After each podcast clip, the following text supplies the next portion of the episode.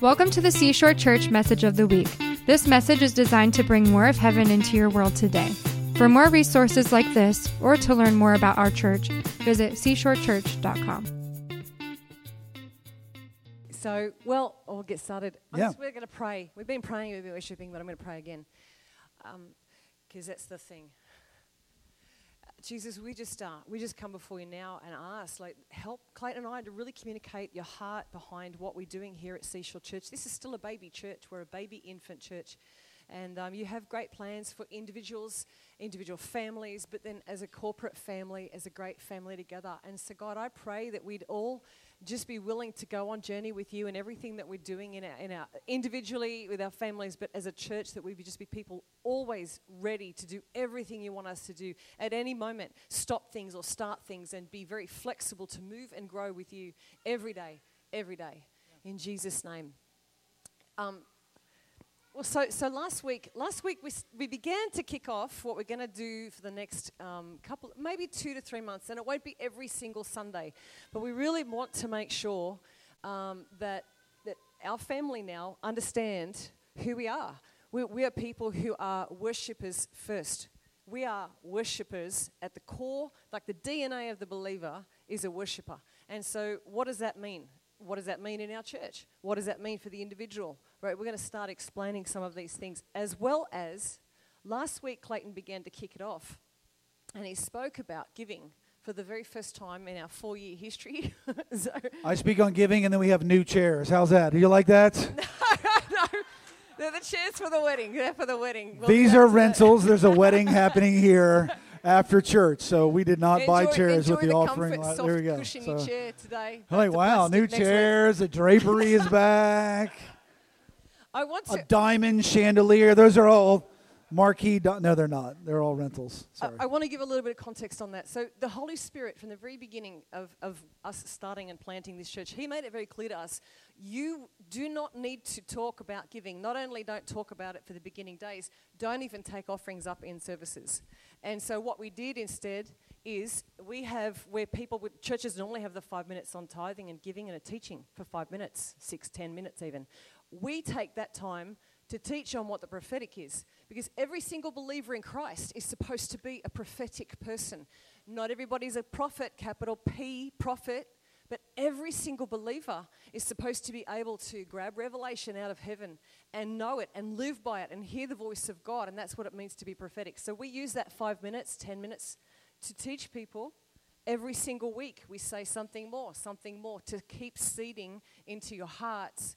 This is the normal life of the believer to live by the hearing of the word of God and putting it into action every single day, right?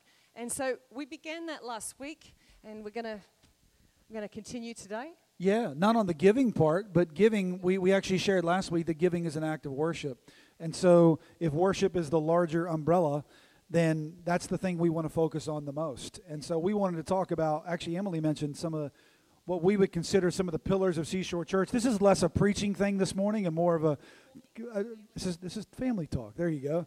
Uh, just kind of some of the core values of who we are as a church and why they are the case. I know as we continue to bring in more new people every week, some of these things you may come into a culture but not understand the basis behind the culture.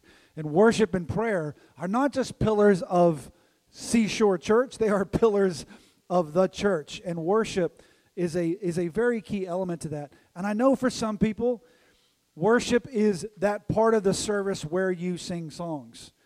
But it's more than just that. That is an expression of your worship, but our worship actually goes much much deeper, doesn't it?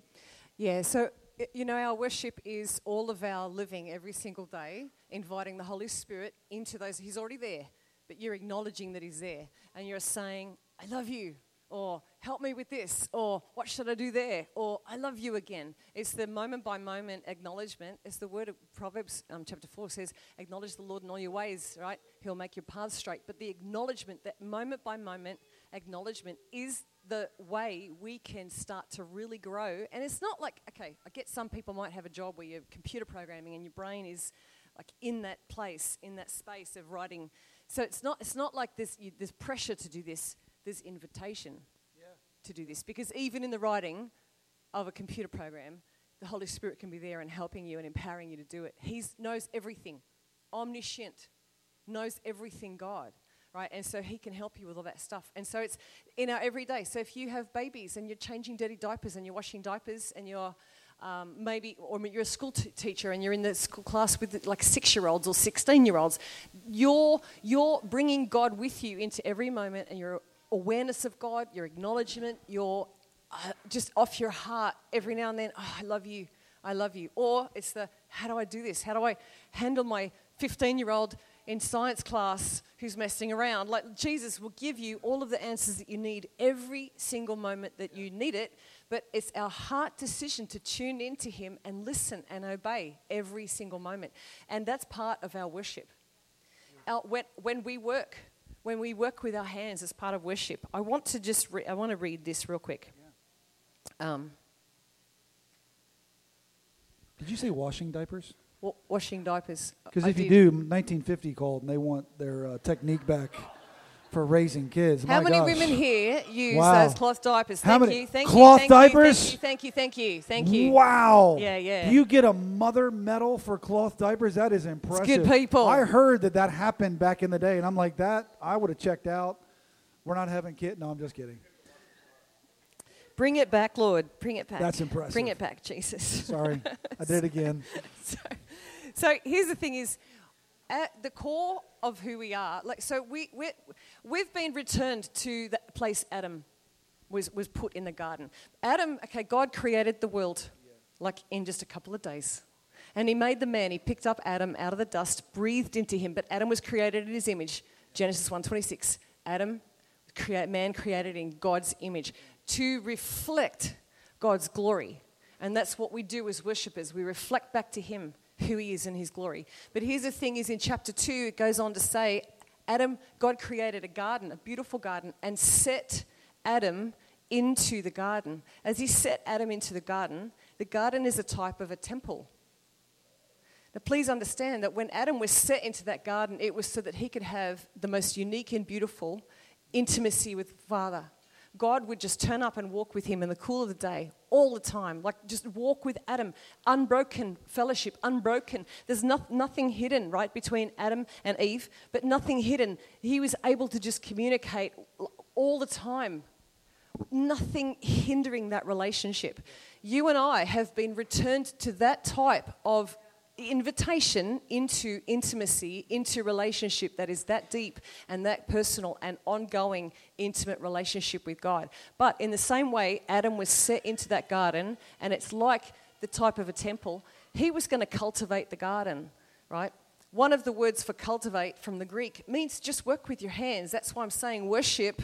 One of the things, if you're in a, like I said, school situation or computer programming or you're washing diapers, your work when you bring God into those places is worship, right? Everything that you do when you're walking through your life is just, God, I love you. God, I love you. You are amazing. You, if it can rise up off your heart in a, in a fragrance that is continually rising, uh, because we have an altar, right? Our heart is an altar, and it continually rises off our heart, bringing praise and worship to Him. Beautiful. You use the phrase cultivate. You know, in the in the New Testament, it says to work out your salvation with fear and trembling. Anybody ever had a problem with that verse? You're like, fear? We're not supposed to be fearful, right? That phrase work out actually means cultivate. In the Greek, the translation is cultivate. Cultivate your salvation with fear and trembling, with awe and wonder. We are meant to cultivate our relationship with God, not make a decision, pray a prayer, and then go on and live your life the way you want to live it but like you cultivate a garden, we cultivate our relationship with God. And worship is a great tool of the cultivation of our own hearts as a, as a place of that. And worship is a very big deal to God. Yeah, yeah. You know that Ten Commandment, I shall have no other gods before me? He means it. It's a big deal. And as human beings, we are designed for worship. We are made to worship. Like it's a part of our wiring. So you're going to worship something. And if it's not Him, it will be something else. Something will always get your worship. So if you're struggling in your worship of God, it's not because you're not able to worship God, it's because something else has gotten the worship that only He can handle. God gets worship, He's the only one that can handle it. Nobody else can handle worship. You may handle admiration, you may handle people giving you compliments, but worship, no. We were designed to give it, not receive it. And nothing else was designed to receive it as well. You know, when, when uh, the Hebrews were in slavery in Egypt, and God said, I'm going to deliver my people from Egypt. You ever I wonder, like, what's, what's the why behind the what? We knew that God wanted to deliver his people. But sometimes we, we get this idea of these Bible stories that God brought them out of Egypt because he wanted to give them the promised land of Canaan, right? A land flowing with milk and honey. And that's true. But the occupation of the promised land was a means to an end, it wasn't the end in itself. Because he says in Exodus chapter 3, verse 10, I think we actually have that scripture up here. When God was sending Moses to go to Pharaoh, he said, So now, so now go. I am sending you to Pharaoh to bring back my people, the Israelites, out of Egypt. But Moses said to God, Who am I that I should go to Pharaoh and bring the Israelites out of Egypt? And God said, I will be with you, and this will be my sign to you, that it is I who have sent you. When you have brought the people out of Egypt, you will worship God on this mountain. Again, in chapter 4 of Exodus, in verse 16, then they say to him, the Lord, the God of the Hebrews, has sent me to say to you, Let my people go, so that. Somebody say, so that. So that. Say it a little bit louder. So that. So that, so that they may worship me in the wilderness. God brought them out of Egypt, not just to occupy a place that was pretty cool. He brought them out so that they could worship. Because the place where they were they could not worship. The place where they were, they lacked the freedom of expression of religion. The government said you can't sing. The government said you're not allowed to worship. You're not allowed to gather. And God said, I will bring you out of this place of oppression into a place of freedom, flowing with milk and honey, so that you may worship. That's a principle of first mentions in the Bible. We talked about that last week. Whenever God mentions something first, it establishes a principle and establishes a precedent for how it's going to come after that. The principle and precedent to understand from this is God will bring you out of a place of bondage into a place of freedom so that you may worship Him freely. But if we miss the worship, if we misunderstand that we think freedom is just for the blessing that comes with it, then our worship will end up going in different directions.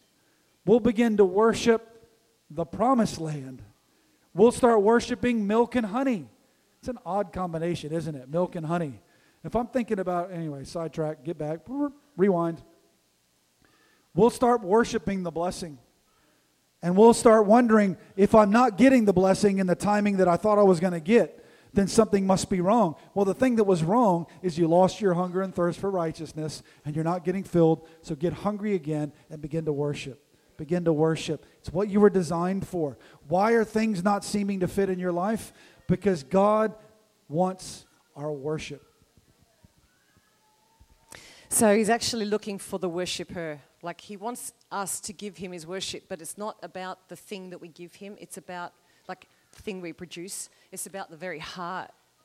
Like He wants our heart. The songs, yeah. even today, it's just about all my love, all my love, all my love. You can have it all. Uh, all my heart, all my soul. It's Luke, Luke 10 27, right? It's it, it, everything given to God. So in, in John, John cha- huh? Yeah, sorry. In John chapter 4, in verse 23, this is the woman at the well. Jesus met the woman at the well, who was a woman who had had many husbands, and she lived in a, a, a Actually, the town's called Sychar or Sychar, depends on how you pronounce English, but I say Sychar. And, but Sychar in the Greek means intoxication, strong intoxication. She was in a city that was known to be a city of drunkenness, and she is an outcast in that city. So she's already an outcast, but understand to be an outcast in a city that's already drunken, debauched city, and she's an outcast there. And that's the one Jesus went to meet from that city. And he said this from verse 23, John 4 23. A time is coming and now has come when true worshippers will worship the Father in spirit and in truth, for they are the kind of worshippers the Father seeks. God is spirit, and his worshippers must worship in spirit and in truth. And so there's got to be behind behind what we're doing with the Lord and our giving of our life, the sincerity and the truth behind it. I give everything here. I take nothing back. I am going to be so given over, broken open my heart like we sung the alabaster song, like it's the alabaster perfume bottle poured out on the feet of Jesus by the woman who only had that. Her, all of her world's possession was in that alabaster perfume bottle. She had nothing else in life, but she broke open that alabaster bottle and poured it on the feet of Jesus and said, I'll give you this. And so there's nothing, nothing at all held back. And that's that worship in spirit and truth. In spirit and in truth. It is the Holy Spirit in you, in me, that produces worship to the Father. We can't do it on our own, actually. So, on our own, on our best day, it's just like religious striving. But when we just surrender our heart and give everything we have, and Holy Spirit comes into us and in us produces back worship that is to the Father's heart, something that touches His heart. There's a divine. Uh, uh, transference that takes place. And we literally are worshiping God through the Holy Spirit and producing worship to Him that changes our life because we're doing it, changes our family, but literally changes the atmosphere around about. Like the city, if you're just sitting on your own or sitting with a group of people, you lifting your voice to worship God on any day of the week, at any moment of the day of the week, you change the atmosphere because you've opened your mouth up to say something like, Holy, holy, holy is the Lord, or Hosanna in the highest. It doesn't, doesn't matter, right? I love you, I love you, I love you. Just pour out your praise, pour out your worship.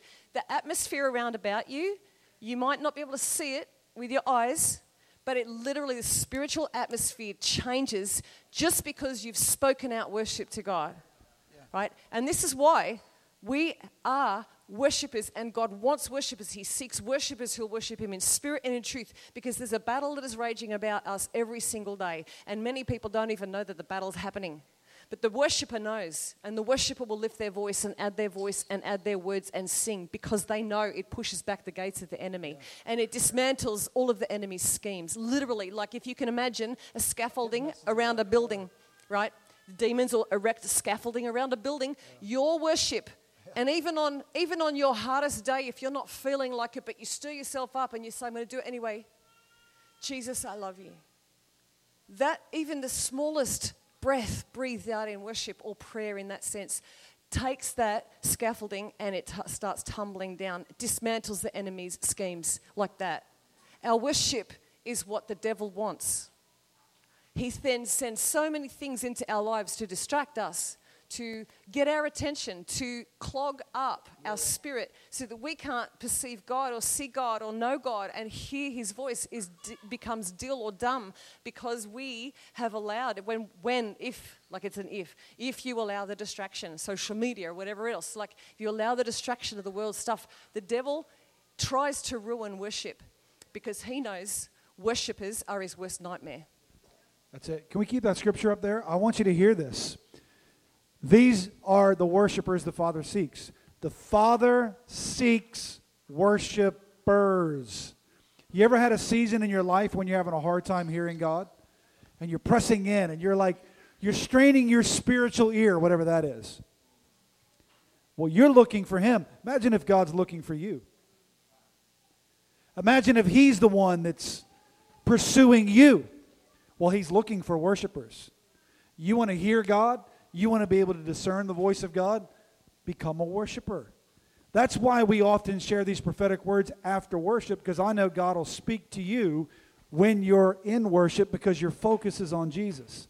The way we hear the voice of God that we've taught is that you focus on Jesus and pay attention to the flow that's coming out of you. So if rivers of living water are flowing from you, focus on Jesus, pay attention to the flow. It's often the spontaneous thought you get in those moments of focusing on Jesus that you have written off as a distraction, but God's going, No, that's me pursuing you. That spontaneous thought you had in worship, so long as it's not a sinful thought, that spontaneous thought in worship could have been the word of knowledge that led to somebody's healing. It could have been a prophetic word. Pay attention to the flow of what's coming out. But God seeks worshipers. I'd love to be the one that God is looking for. Of course, He's pursuing everybody He loves everybody. But if you want to be able to hear Him, be the one that He's actually searching for. That's good. Revelation chapter 3. Can I share that, that scripture? Revelation chapter 3, verse 20. Maybe a familiar verse to a lot of you. Jesus says, Here I am. I stand at the door and knock. And if anyone hears my voice and opens the door, I will come in and eat with that person and they with me. Now, this sounds like a scripture that we use a lot for people who are unsaved, that God wants to see them saved, right? It's true. He does want to see people saved. But finish the verse.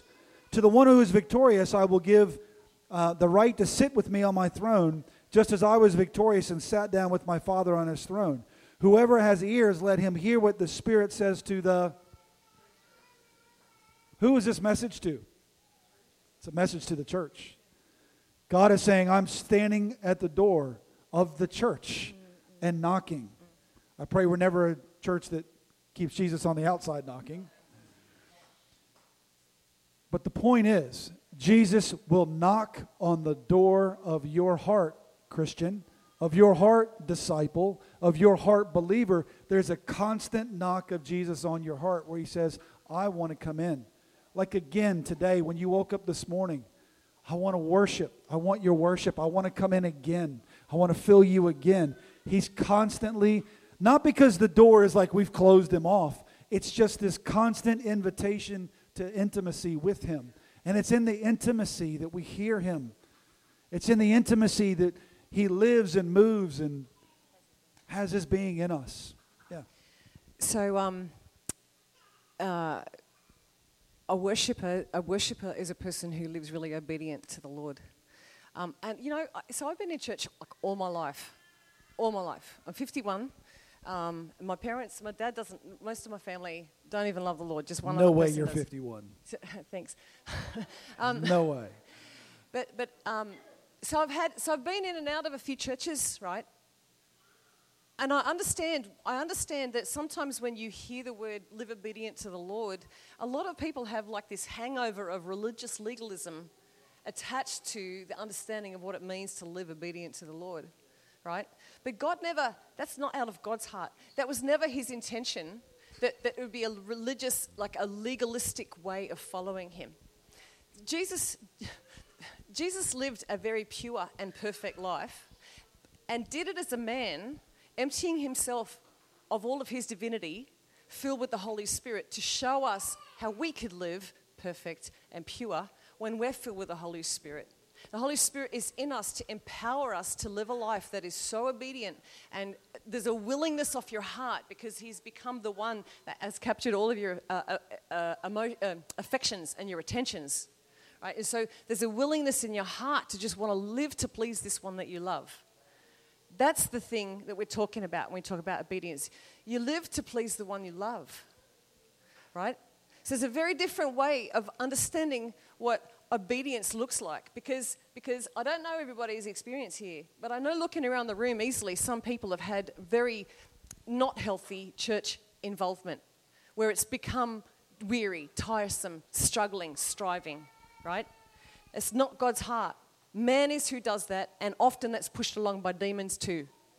We are not going to live that way. We are going to live worshiping the one that we love and then learning through the Holy Spirit being empowered to do it to live fully obedient, fully laid, live, lives laid down before the Lord, obedient to worship Him and obey Him every moment of every day. The hearing and obeying is the Shema from um, Deuteronomy 4, 5, and 6. Like, you, O Israel, hear, O Israel. It's the hearing and obeying, right? But we do it because we're full of the Holy Spirit and He is God.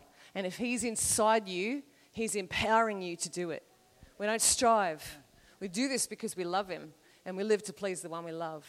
Amen? Hey, Ron, So, what, what are some ways that you, like I've known you since I've known you, to be a real. since you've known me, I've known you since I've known you.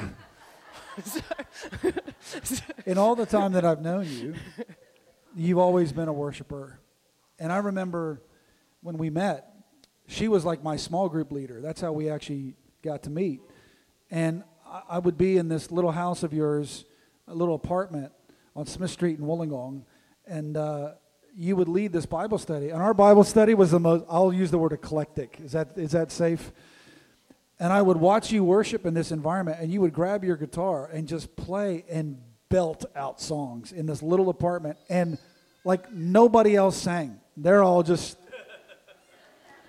not, I mean, it, it was like, because you know how you, you're, usually you're in your small group in a house, you, like you can sing here and nobody else can really hear you, you know what I mean?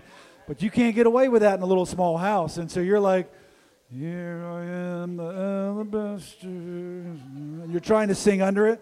And you, there may have well been nobody else in the room, but you just belted out worship. And I remember sitting in that just going, who is this girl? Like the voice of 10,000 angels. That's a joke in our house. She goes, Well, heaven's going to sound like 10,000 angels. And I'm like, Well, you So may like as well do it 10,000 now. angels." and, uh, but it, I, I remember seeing that and thinking, I don't know what she's got, but I want it. How did you develop that thing of the audience of one, of just, regardless of who else was in the room or where else you were, that you're just going to cast your affections It's on them? actually just made me cry. So sorry. I'll bust up over this. Is um, I was uh, my family didn't love the Lord at all, but I was just a little girl who suddenly started going, "Who's this God?" And we had instruments in our house, and God taught me how to play the piano. And I wrote some songs on the piano, and I didn't even know what I was doing, but I was eight and ten, and He was prophetically just downloading songs and teaching me. God was, because I had nobody in my house to even show me or teach me what this was. And even they put me into a Catholic school, and um, I don't have it on right now, but my nana, I, I have a cross that was my nana's, and it's a Catholic cross. And I know a lot of people like get that icon around, you know, but I'm like, actually, she was one who did love the Lord. I'll, I'll still hang on to that one. But I was, um, I was just this little kid, and so they put me in a Catholic school, and I'm trying to reach out, going, "Someone help me! I'm having all of these big encounters and the prophetic encounters. I'm having visions, and I don't know why I can write songs because no one ever taught me how to play an instrument. I'm gonna cry." So, and um, and um, we lived on a, in a beach town, and I just walk with Jesus, and I can't tell you why I did that. He just would invite me, and so I went. And really, it's the invitation. Everybody's invited like this, right? Every, every single heart. You, everybody gets invited into this. No one is left outside of this relationship. We have this ability to walk with intimacy with Him where He becomes your best friend, the default, the go to. Something great happens in your day and you're not texting your best friend. Or I text my husband, but it's actually first Jesus. Like, oh my gosh, I love you. And you have in jokes. Like, have in jokes and you can laugh with this one who's become so close with you, right? And so I just was saying yes. And I didn't even know what that was because there was no one, no adult could help me with that. And when I was about 14, 15, I found um, a, a church, it was a Protestant church, that was very filled with the Spirit and very in revival. And so, uh, honestly, that's the hand of grace. That was just the hand of grace.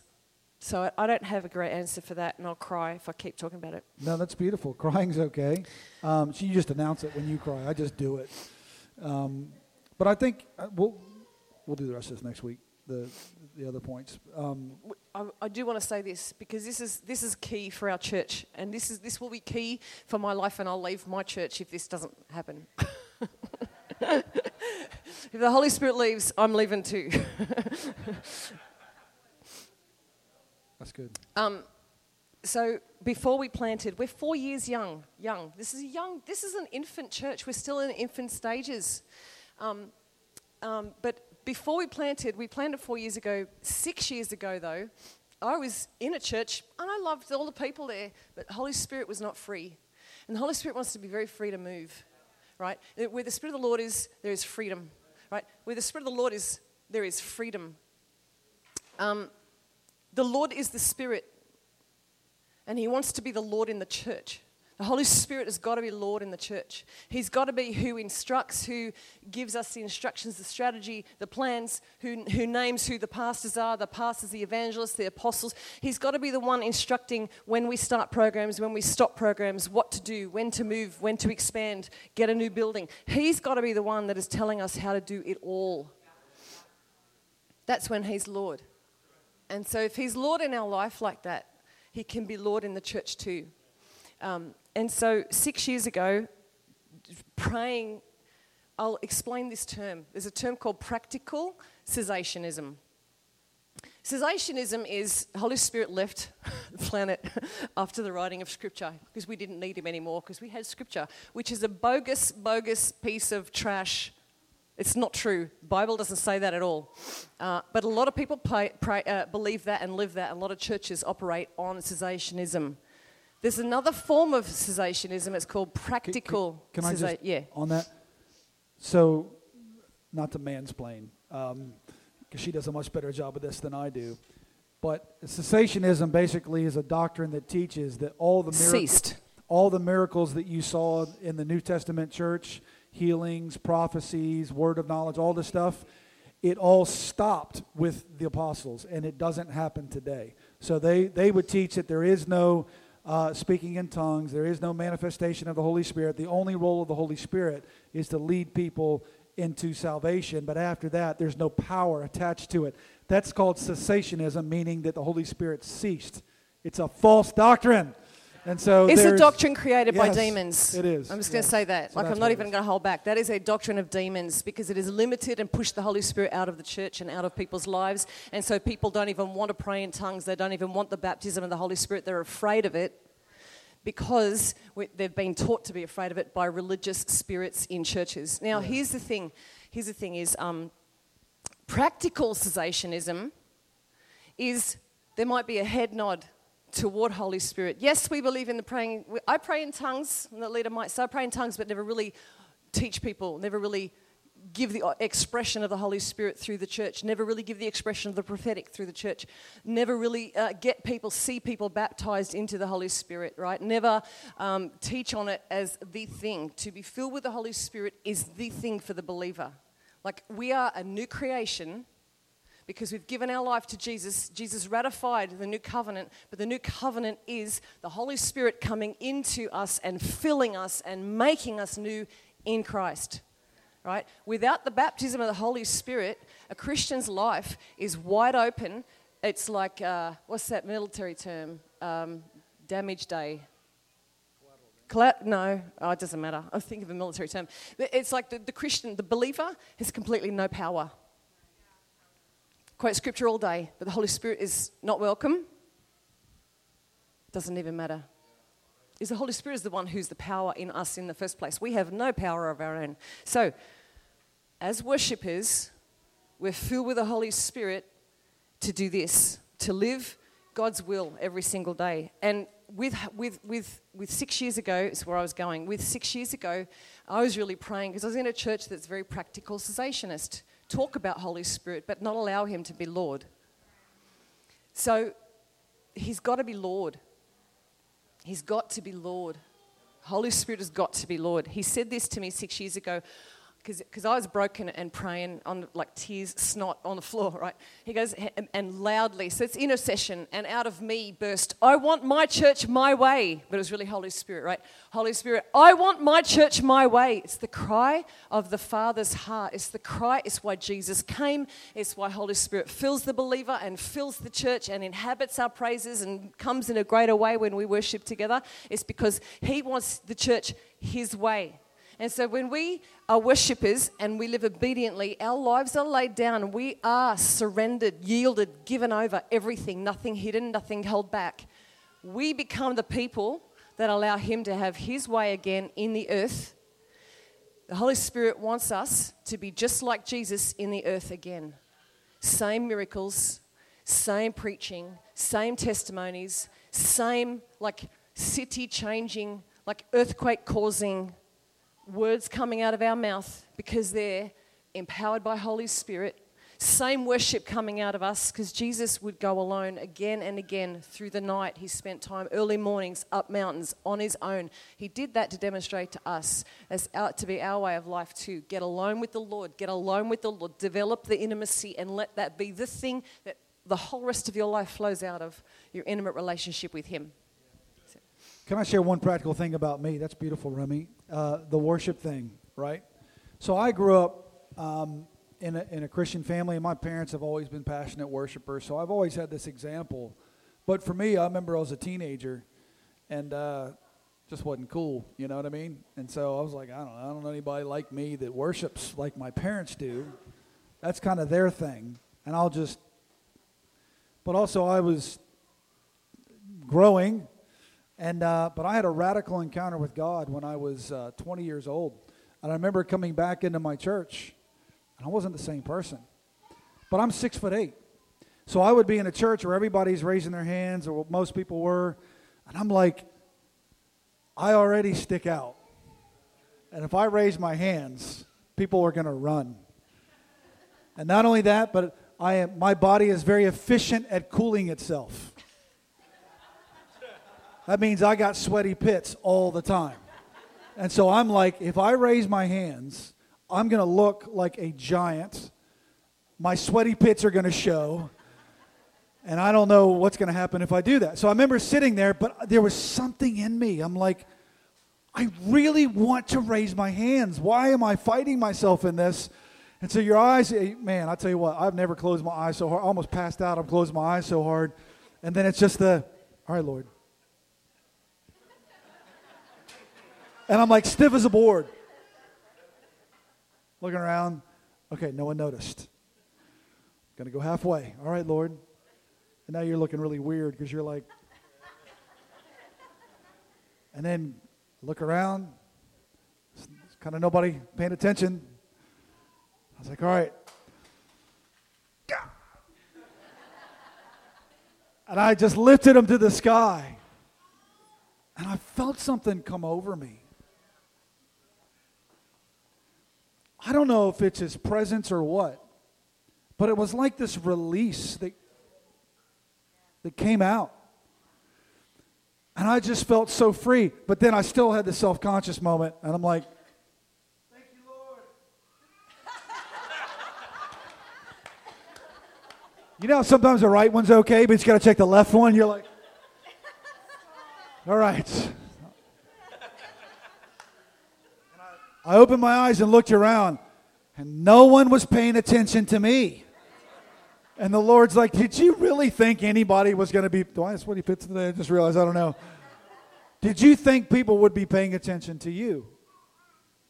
Because they're the ones that are worshiping me, and, and, and you're worried about this. Something broke in me that day. It broke in me. Now, a big part of my uh, ministry life years ago, and kind of still, is pastoring our Navy Special Warfare in this area, and our SEALs and EODs and SWCS and that kind of stuff. And so I've got a lot of SEAL friends, and I, I would have guys that would be in church with me that um, they weren't on the news, but what they did was always in the news. I'm like, oh, you're gone for two weeks. And they're like, yep. And uh, yet I'm standing next to these guys that have done these amazing things, super dangerous stuff. And their hands are raised, and they're lost in worship. And I remember asking him once, I'm like, look, dude, nobody here else knows what you just did two weeks ago. But I'm going to ask you do you ever feel weird? Like, because this is an act of surrender, right? And I remember he told me, one of the guys, he goes, You know, when it comes in regards to my country, he said, I already gave my life the day I signed up. Like, I don't, hope that, one, that none of them want to die. But he said, the moment I committed to doing this job, I committed to die for my country. So in every day I, I get up, I've already, I've already given my life for my country. I just hope I get to keep it. Does that make sense?